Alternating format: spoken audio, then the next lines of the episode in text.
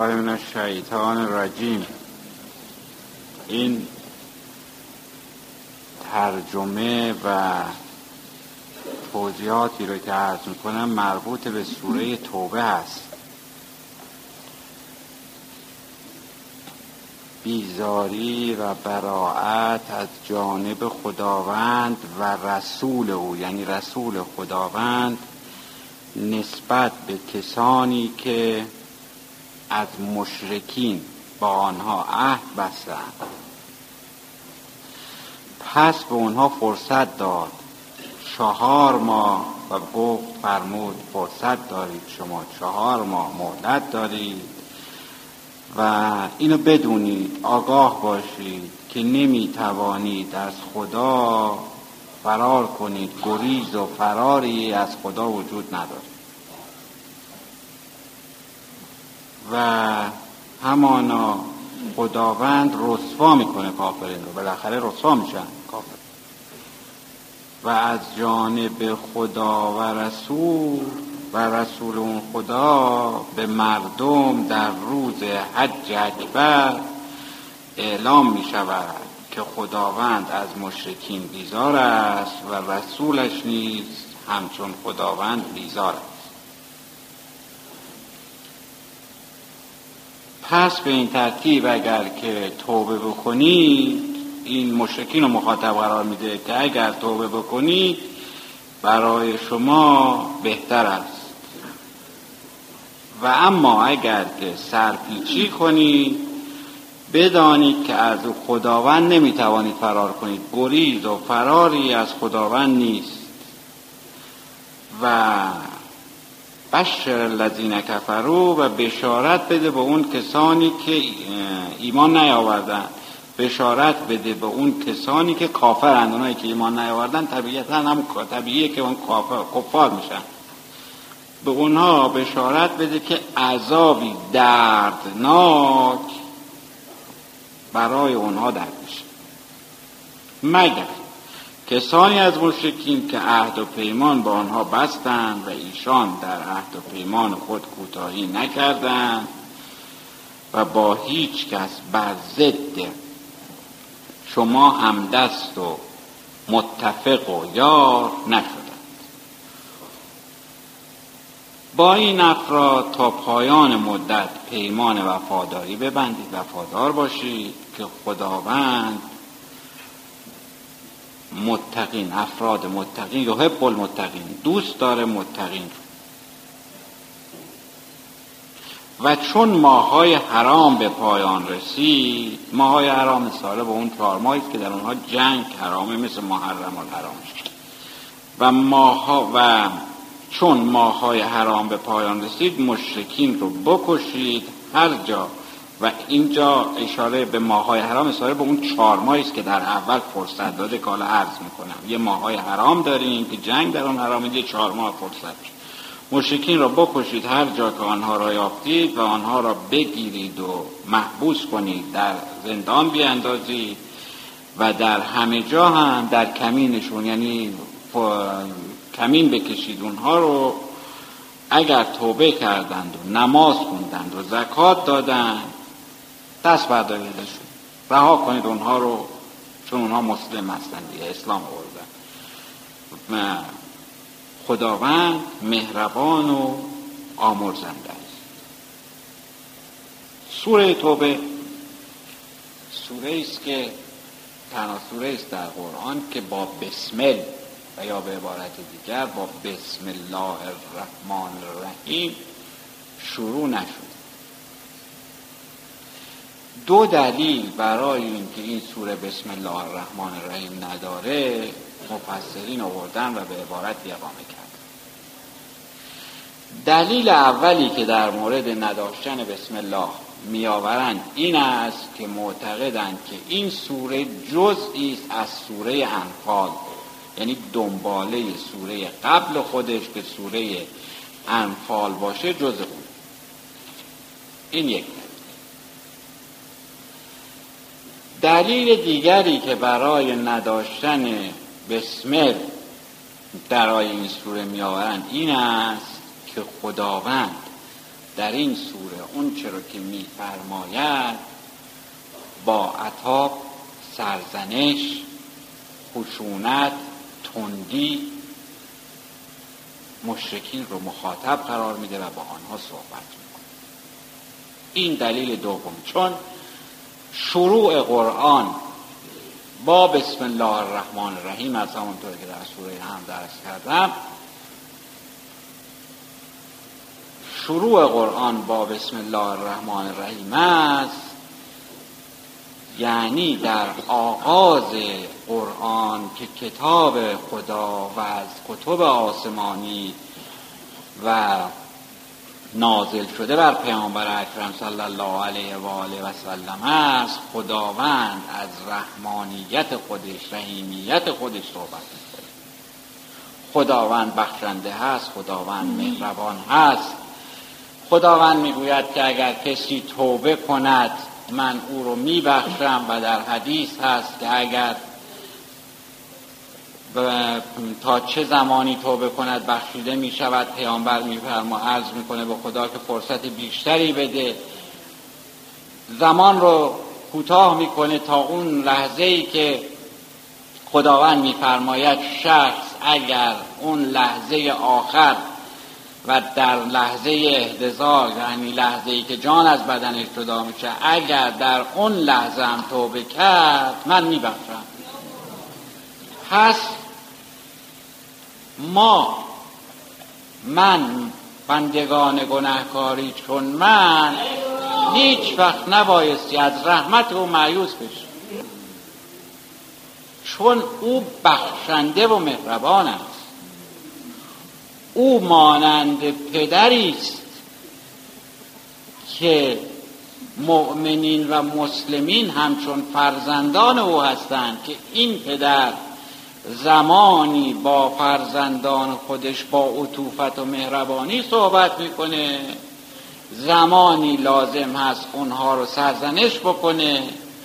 گاهی اونها رو تنبیه و جریمه بکنه که هر کدوم اینها به نوبه خودش و در جای خودش لازم است و این پدر که در اینجا حکیم است و دانا علیم و بسیر و سمیع و همه چیز هست.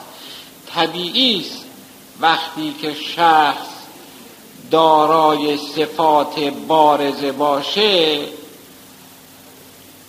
اون اعمال مجازات جزا پاداشی رو هم که میده متناسب با عملی است که طرف می‌کنه. حالا ما یک چنین خداوندی داریم که این چنین بخشنده و مهربان پس این مقدمه را که ارز کردم هیچ وقت نبایستی که از رحمت واسعه او و همیشه امیدواره به این باشیم که او بخشنده و مهربان و همونطور که ارز کردم امروز عرایزم خیلی خلاصه می‌کنم چون مطلب دیگری هم هست که باید ارز کنم. کلامم رو خیلی خلاصه ارز می‌کنم. این سوره همونطور که ارز کردم به دو دلیل بسمل نداره. دلیل اول اینکه جزی از سوره انفال می‌کنه و دلیل دوم اینکه خداوند در اینجا مشرکین رو مخاطب قرار داده و به حالت سرزنش و عطاب با آنها و فقط تاریخچه مختصری از اون را عرض می‌کنم و این در سال هشتم زمانی که پیامبر مناسک حج را انجام می‌دادند بقیه مردم هم که مناسک حج را انجام می‌دادند اون طوری که پیامبر انجام می‌داد و دستور شریعت مقدس اسلام بود انجام نمی‌دادن مردم. بدین ترتیب که لباسی رو که به تن داشتن و مراسم حج رو انجام می‌دادن بعد از اون که مراسم حج رو انجام می‌دادن این لباس رو از تن بیرون می‌کردن و به یک مستحقی می‌دادن و لباس دیگری رو به تن می‌کردن. ولی اعراب به یکی از این دو دلیل یا صرف جویی یا عدم امکانات مالی برای تهیه لباس دیگر اکثرا برهنه تواف خانه می‌کردن چرا؟ به این دلیل که وقتی که تواف تمام میشه مجبور نشن که لباس خودشون رو از تن در بیارن و ببخشن اگر لباس رو از تن در می آوردن و می بخشیدن خب یک مالی رو از دست داده بودن. یا باید لباس دیگری تهیه کنن بپوشن یا لباسی از خانه بیارن بپوشن. پس یا به دلیل صرف جویی یا به همون دلیل دیگری که عرض کردم برهنه تواف خانه رو می‌کردن. و خب این برهنه بودن حرمت خانه رو از بین ما می‌گوییم مسجد الحرام یعنی که یعنی یک اعمالی در محدوده مسجد که خانه خدا هست حرام. سه شکار کردن مثلا در اون محدوده. اما در زمان حاضر که وسایل ارتباط جمعی از هر جهت تجهیز شده و مدر هست مثلا هواپیما اجازه پرواز بر آسمان مکه رو نداره که البته این به این موضوع مربوط نمیشه. بله. در سال هشتم که حضرت اعمال حج رو انجام می‌دادن مناسک حج رو انجام می‌دادن مردم همینطور برهنه می آمدن بدون اینکه حرمت خانه رو در نظر بگیرن مناسک حج رو انجام در سال نهم هجرت آیات سوره توبه یا براعت نازل شد. بدین معنی که خداوند به پیامبر خودش میفرماید و سوره آیات نازل می‌کنه و میفرماید که به اینها بگو که من از شما بیزار هستم و من بعد نبایستی که بدین ترتیب شما تواف خانه من رو بکنید و باید حرمت رو نگه وقتی که این آیات بر پیامبر اکرم صلی الله علیه و آله و سلم نازل میشه حضرت آیات رو به ابو بکر می‌دهند و میفرمایند که سریعا خودت رو به مکه برسان و این آیات رو به کسانی که تواف می‌کنن ابلاغ کن.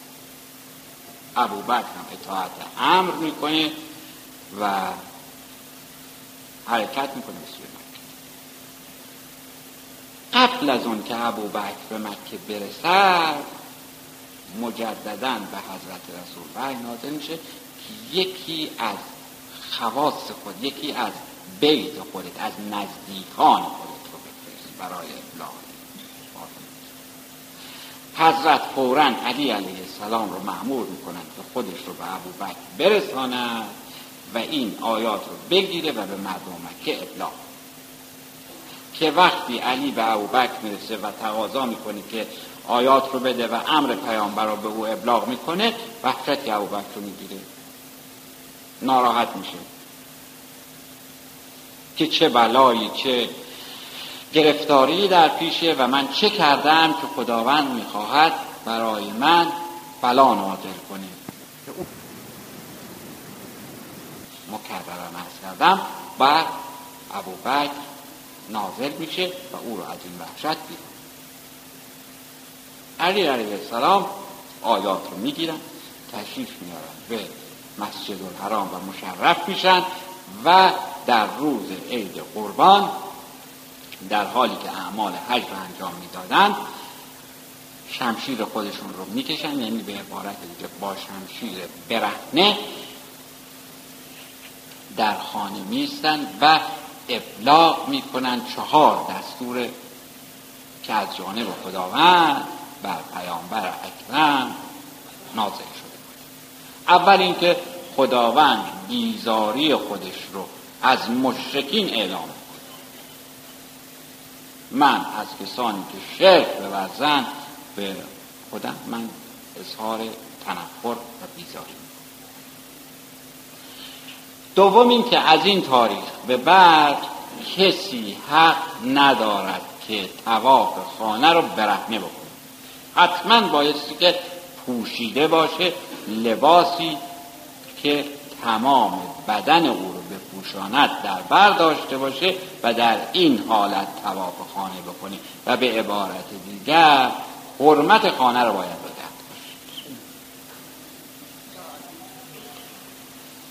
امریه سومی که صادر میشه این است که چهار ماه مشرکین فرصت دارند که بیایند و اسلام در غیر این صورت پیامبر با آنها جنگ خواهد کرد و به قول که خونشون حلال.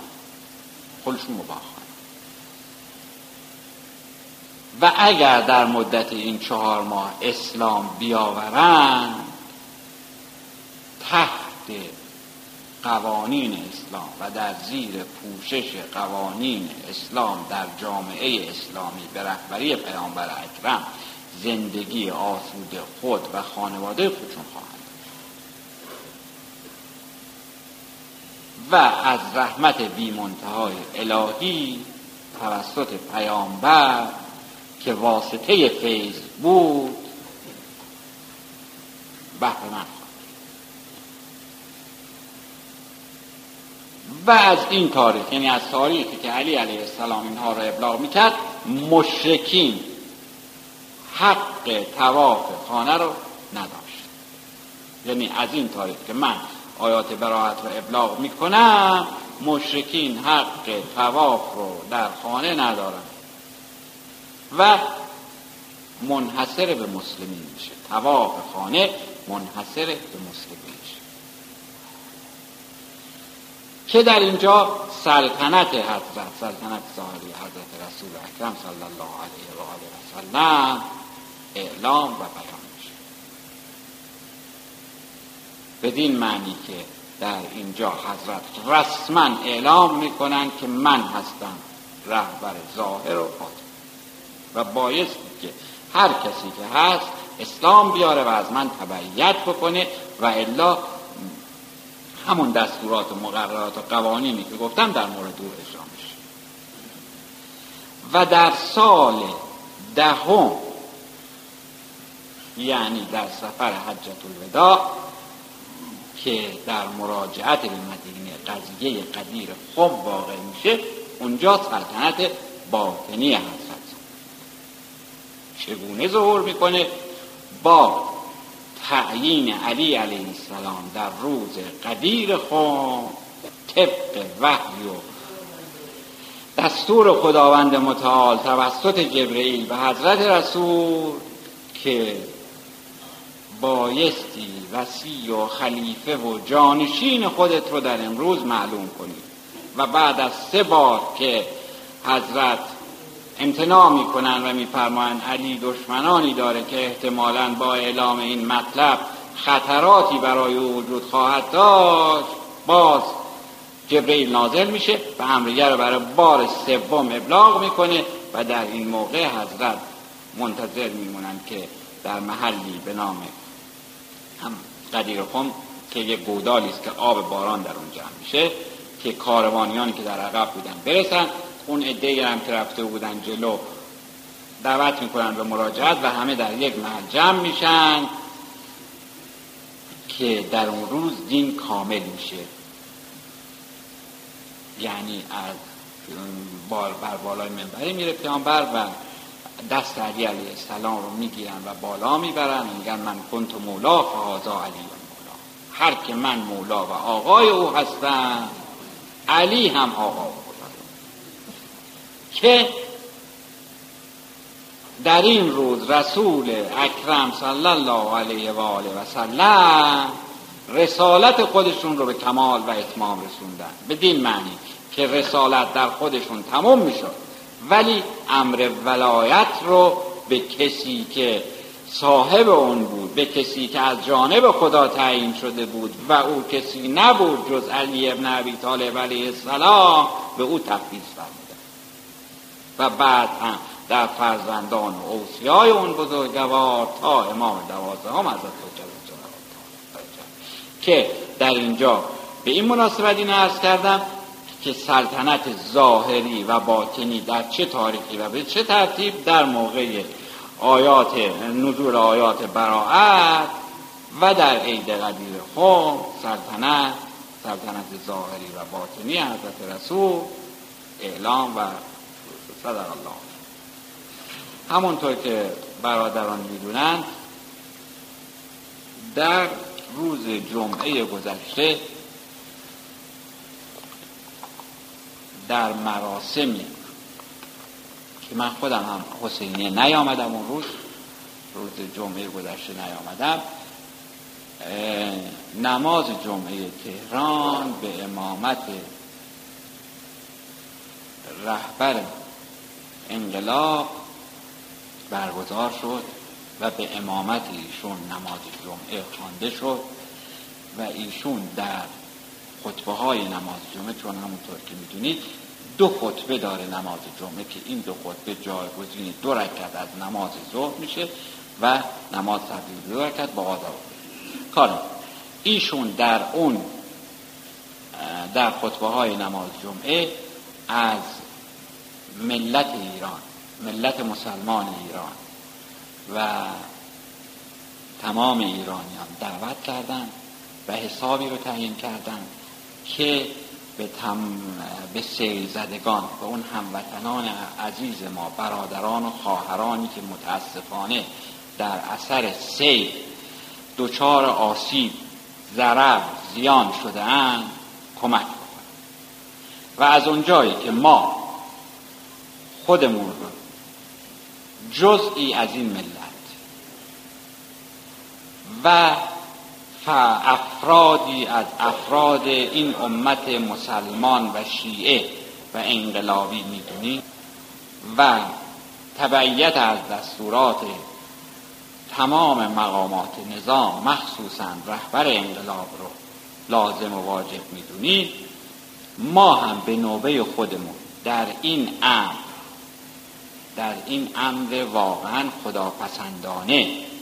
در این ماه مبارک که خداوند وعده همه چیز رو فرموده قبولی طاعات و عبادات و برآورده شدن حاجات و همه چیز رو ما هم بایستی تا اونجایی که می‌تونیم در این ماه مبارک بر اعمال نیکوکارانه خودمون بیافزاییم و این عملی که ایشون دستور فرمودن یعنی کمک به سیل زدگان و به هموطنان آسیب دیدمون از کارهای بسیار شایسته و بجاد و مسلما اونهایی که در این مقطع قرار گرفتن و دوچار یک چنین مصیبتی شدن همه اونها چشم به کمک های ما هموطنانشون دارن که هر کدوممون به هر نه و به هر نوع که امکان داریم کمک کنیم.